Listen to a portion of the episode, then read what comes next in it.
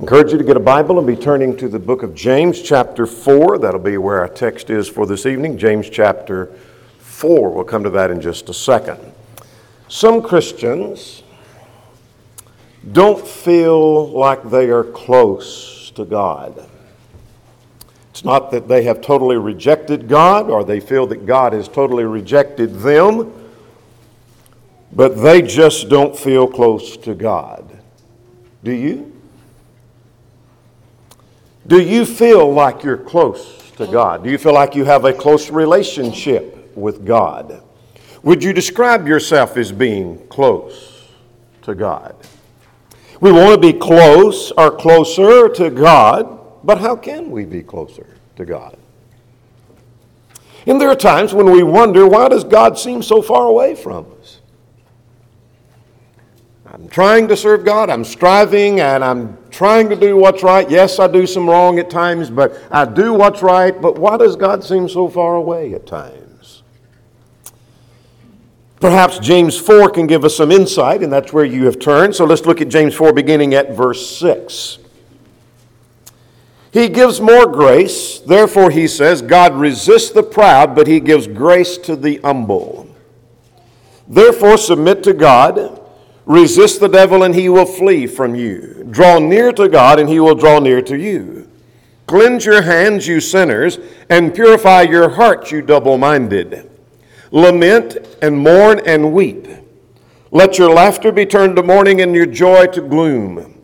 Humble yourselves in the sight of the Lord, and he will lift you up. I want us to look at this phrase draw near to God, and he will draw near to you.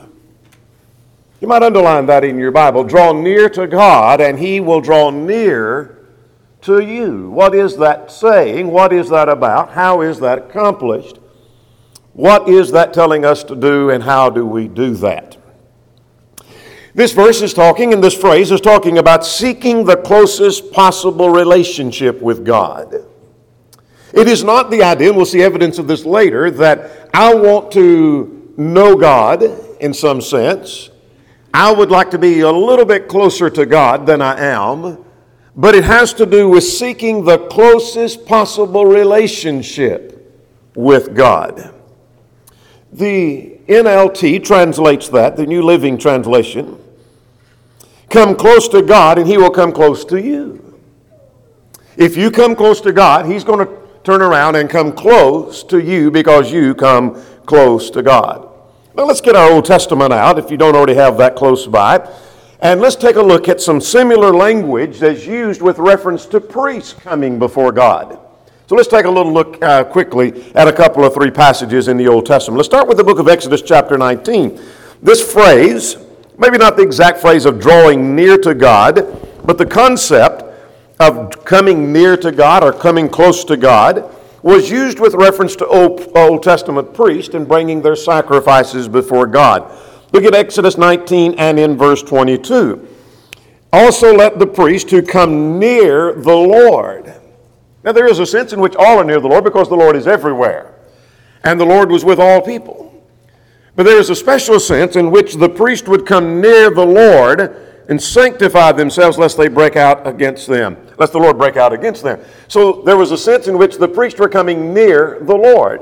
Well, there was occasion when the priests did not do what they should do. Let's go to Leviticus chapter 10. You remember the sons of Aaron, Nadab and Abihu, did not serve God as they should have. They offered a strange fire before the Lord.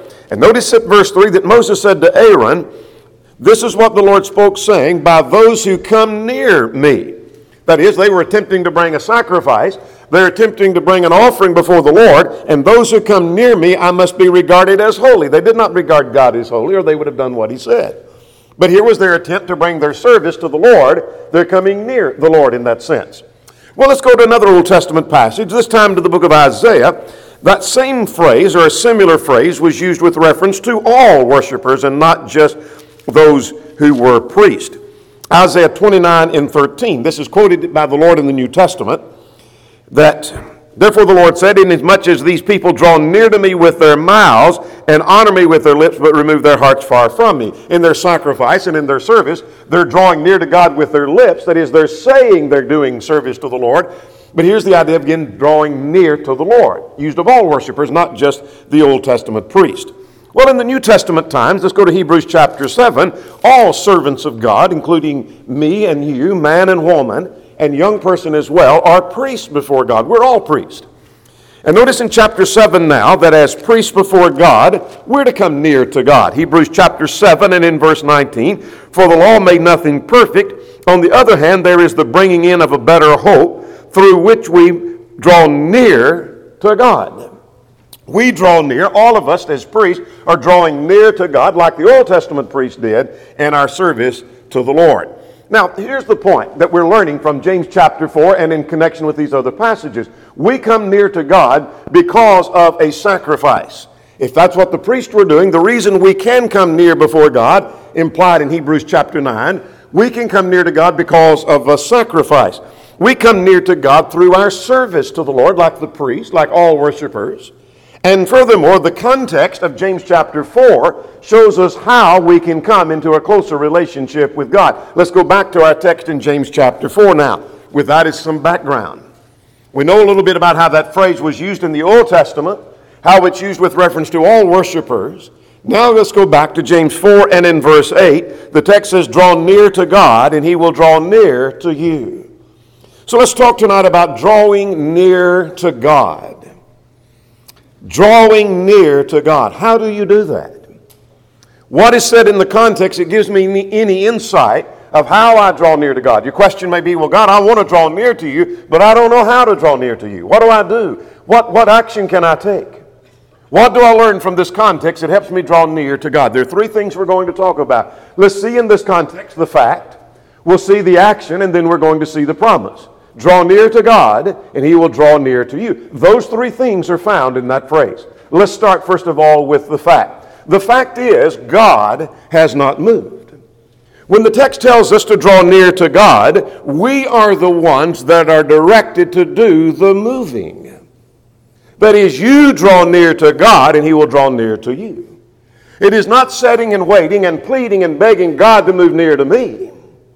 God, I wished you would make an action. I wished you would be the one to make the move. I wished you would come near to me.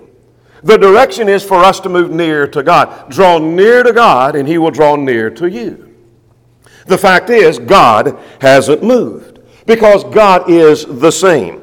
Let's go to Hebrews chapter 13 now and in verse 8.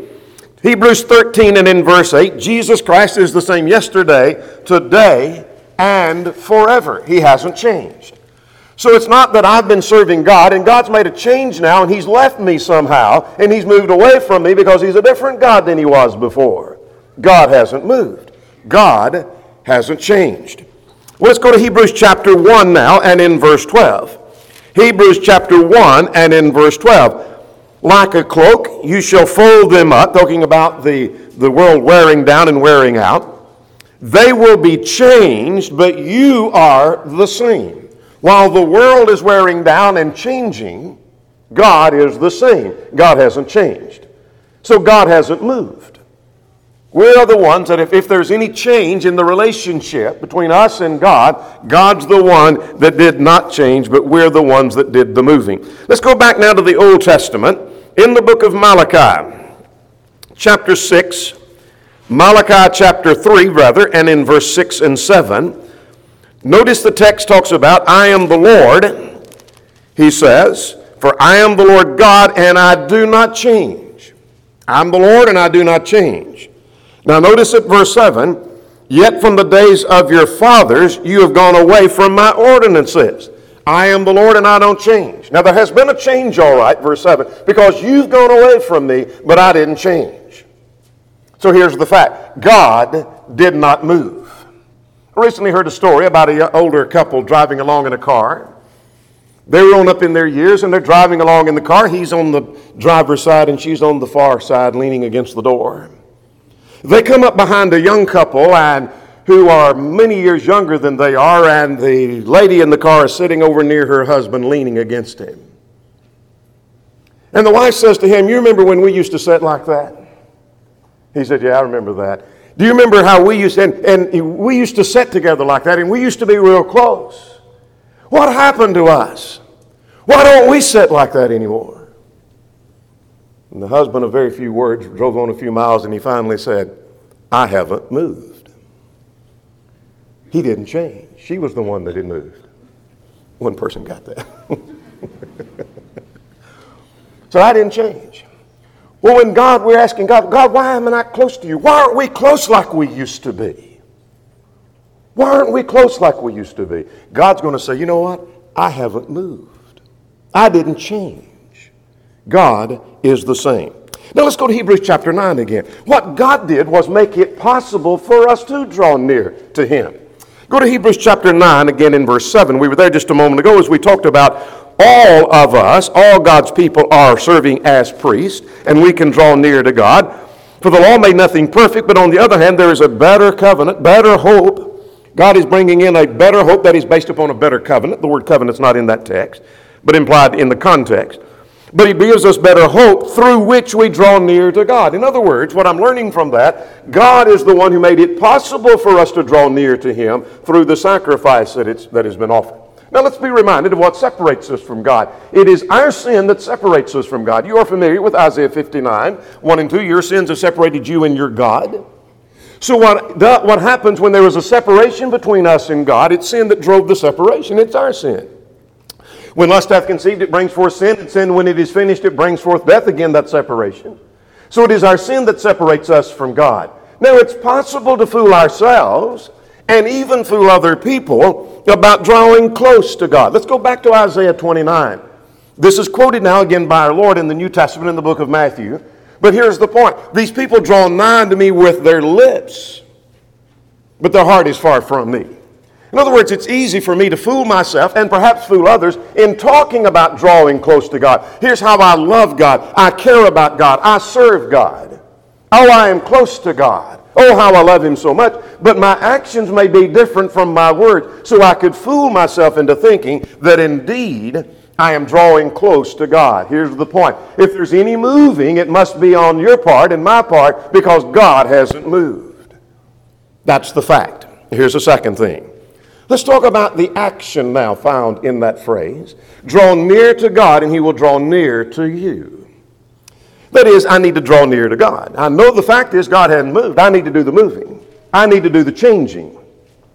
So, what is in the context of James chapter 4 and in verse 8 that points me in the direction of what needs to be done in order to make a change? Now, let's understand this principle before we begin to list some things. And that is drawing near to God is more than getting a little closer to God. And so if you're sitting here thinking, you know what, I think I'd like to draw just a little bit closer to God. I don't feel real close to God, but I'd like to move just a little bit closer to Him. That's not the idea of drawing near unto God in James 4 and in verse 8. Listen to Lenski. He said, The aorist is again decisive and indicates that the readers are not to draw a step or two nearer to God, but to approach Him completely suggesting the idea that I'm to draw near unto God, I'm to come completely unto God, surrender completely unto God, not that I'm getting just a little bit closer to God. Now, there is a degree in which we grow in our service to the Lord. That's not the point. The point is that I'm to go completely unto God and not just in increment, small steps, making my way toward God. Now, let's go to the context of James chapter 4. Again, if you don't have your Bible open, let's go to James chapter 4 and look at the context. What are some things in the context that tells me here's how you draw near to God? Context usually gives us some insight. First of all, remove the sin. That's what separates us from our God. Now let's look at verse 8. Verse 8 says, Draw near to God, and he will draw near to you. Now notice the next phrase Cleanse your hands, you sinners, and purify your hearts, you double minded. Now, before we look at those phrases, let's go back to the Old Testament and perhaps this is alluding to the book of Psalms. In Psalm 24 and in verse 4. Let's go back to the Psalms quickly to Psalm 24 and verse 4. A question is raised at verse 3 of Psalm 24 Who shall ascend into the hills of the Lord, and who may stand on his holy place? In other words, who can stand before the Lord and who will the Lord bless? And the answer is in verse 4 he who has clean hands and a pure heart. Now, that's not all the answer he gives, but the one who can stand before God, be acceptable to God, and be pleased by, uh, pleasing to God, has a clean hand and has a pure heart. But that's the two things he mentions here back in our text. So, first thing he says about removing the sin is cleanse your hands, you sinners. In other words, it's the idea of purifying ourselves, like the priest must cleanse themselves. So you purify your hands, you sinners. Well, what's he talking about? Well, early in the context, he talks about how you lust and you murder and you covet, you ask and you do not receive, you're adulterers and adulteresses. Here are some Christians who are not living as they should. What you Christians need to do who are living in sin is you need to cleanse your hands, you sinners. Perhaps a reference to the hands suggests the deeds need to be changed. Give up the deeds of sin and purify your hearts, you double minded. Perhaps focusing on our thoughts. Clean up the sin that's of deeds, clean up the sin of thought that pretty much encompasses all sin. Let's talk about the idea of the double minded. Purify your heart, you double minded. That has to do with a divided heart. In other words, one who wants to serve God, that's true, but on the other hand, they want to do what they want to do as well. Lenski again captured the thought. He said, Those who are double minded, they have a hankering after the world while they think they're holding to God. Do you have a hankering for the world? While at the same time you're trying to hold the hand with God and say, I love God, I want to draw near to God, but I like what I'm doing over here in the world. That's a double minded, where I've got my mind focused here and I've got divided attention to the world as well. Let's go to Hebrews chapter 10 and in verse 22. Hebrews 10 says we're to draw to near unto God with a true heart. Look at verse 22. Let us draw near with a true heart in full assurance. That is, with an undivided heart, a heart that's not divided. I can draw near to God with single mindedness, but not a heart that's divided at all. Not that's giving attention to God, but at the same time giving attention to the world. So purify your hearts, you double minded. Now go to verse 9. We're still talking about removing the sin. Cleanse your hands, you sinners. Purify your hearts, you double minded. In other words, get, get that double mindedness out of your hearts. Now, verse 9 of James chapter 4 describes repentance. Lament and mourn and weep. Let your laughter be turned to mourning and your joy to gloom.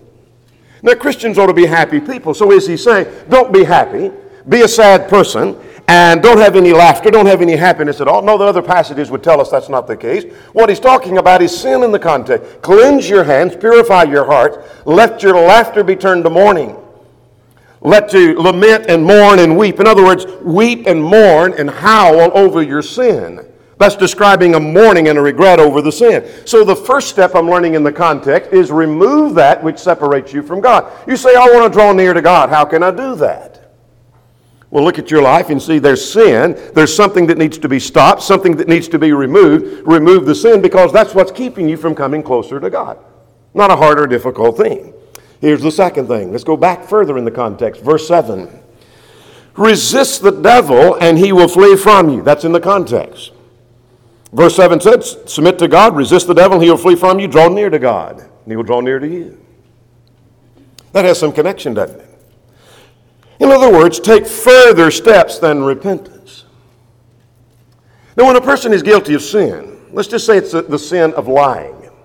Or let's take maybe something like stealing. Let's say that's a sin of stealing. And they have been stealing and they have continued to steal, and now they're repenting of that. What, what's involved in that repentance? Well, there is the regret for committing the sin. But that's not all. He ceases the sin of stealing.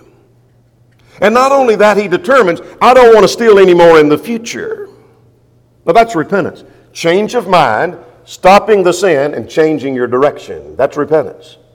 So I'm saying, suggesting here that resisting the devil is taking it further than just repentance. Not saying, not minimizing repentance at all. But this person who's not only regretting the sin and change the sin, quit the sin, and doing different in the future, needs to be fighting against the temptation that led to that sin in the first place.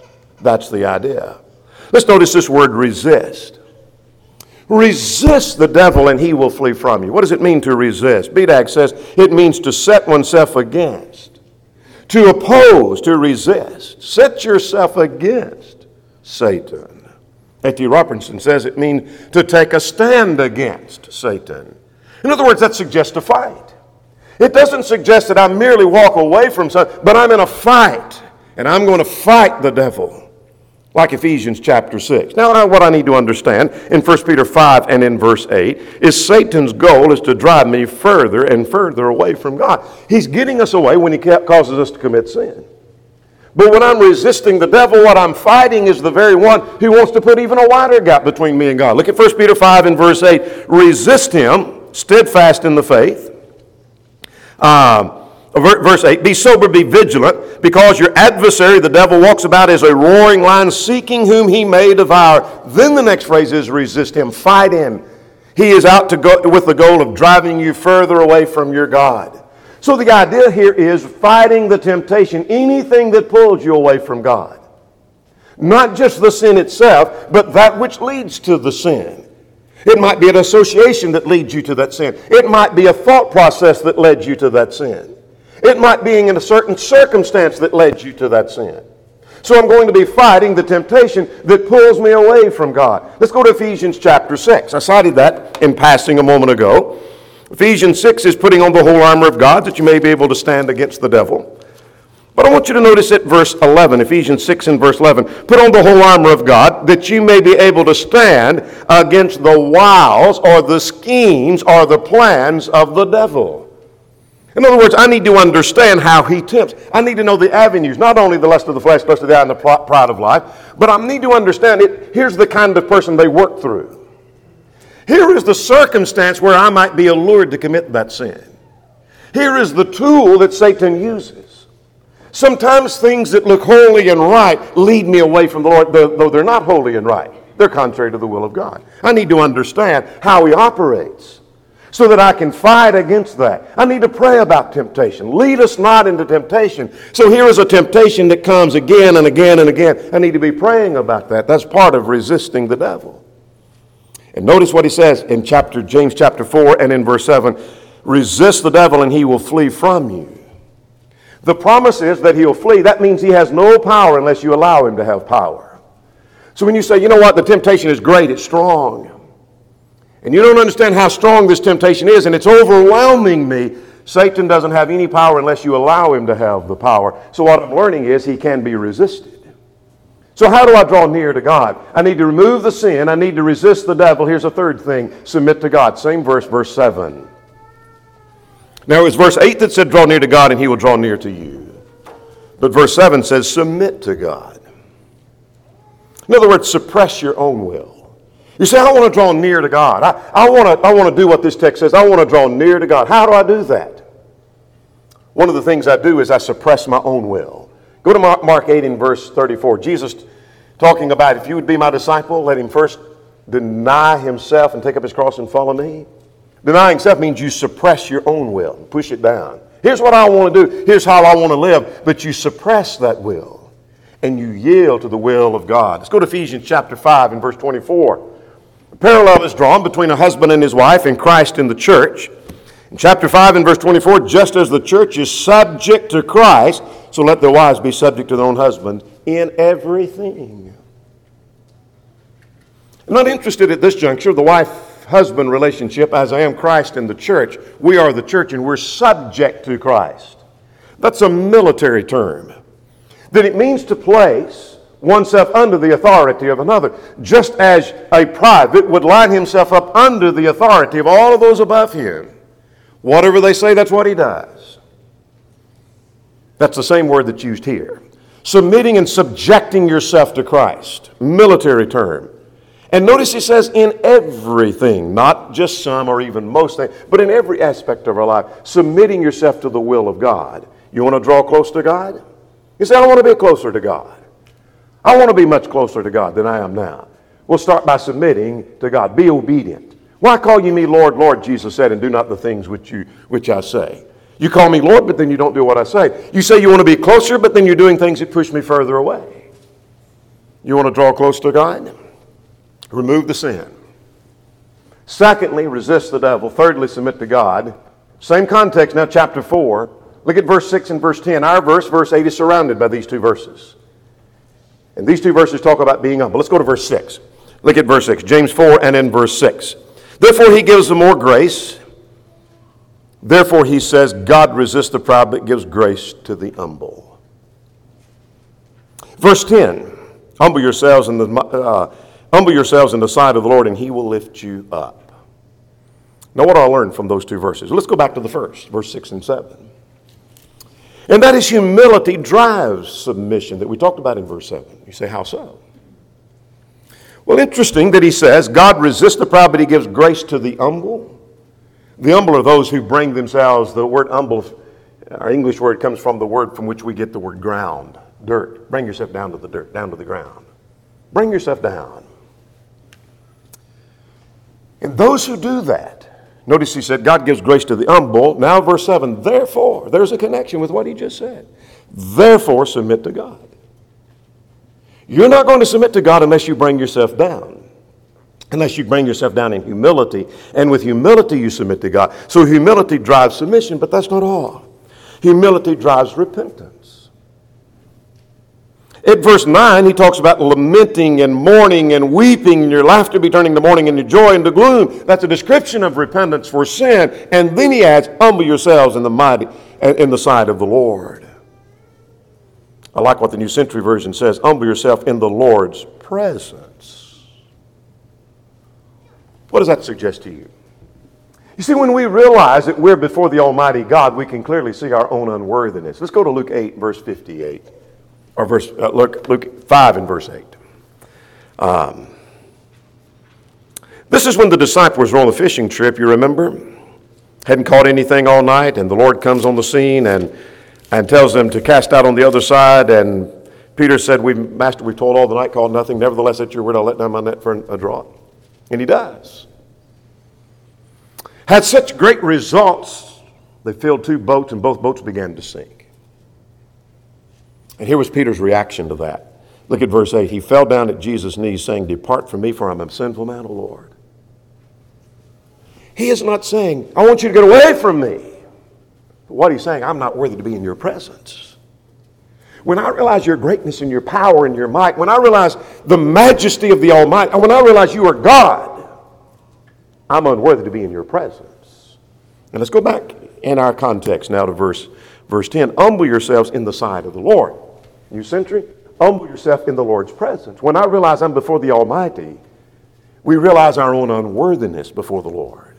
You want to draw near to God? One writer suggested drawing near to God is not trying to be more like God, there's a sense in which we need to be, but recognizing my contrast to God in this verse. When I realize how great God is and how insignificant I am in His sight, that draws me closer to God in humility. But that's not all. Same context, same book. You want to draw near to God? Where He may draw near to you, same context, talk to Him. Talk to Him. You see, you can't draw close to anyone you don't talk to. Can you imagine a husband and wife and they say, you know, we don't feel close anymore. We just don't feel, but they don't talk to each other. What, do you ever talk? Well, I don't know. We, we just kind of pass through the doorway and we don't, we don't ever talk. You can't grow close to someone you don't talk to. Maybe there's somebody at church that you worship with and you say, I don't feel close to them. Do you ever talk to them? Well, no wonder you're not close to them. You can't be close to people you don't talk to. Let's go to chapter 4, same chapter, same book. Beginning at verse 3, or verse 2 rather. You lust and you do not have, you covet and you cannot obtain, you fight in war and yet you do not have because you don't ask. You're not praying, you're not talking to Him. Verse 3 You ask and you do not receive because you ask amiss, that you may spend it on your pleasures. You're not praying as you should. You're not praying with the right purpose. You're not praying with the right motive. Sometimes you're not even asking. And then he adds, verse 8, draw near to God. One of the ways in which you're going to draw near to God, start talking to Him with the right motive and the right purpose. Look at chapter 5, next chapter over, verse 16. Confess your trespasses to one another and pray for one for another that you may be healed. The effectual, fervent prayer of a righteous man avails much. By the way, that effectual, fervent prayer is in contrast to the prayer that we read about in chapter 4, verses 2 and 3. Quite a difference.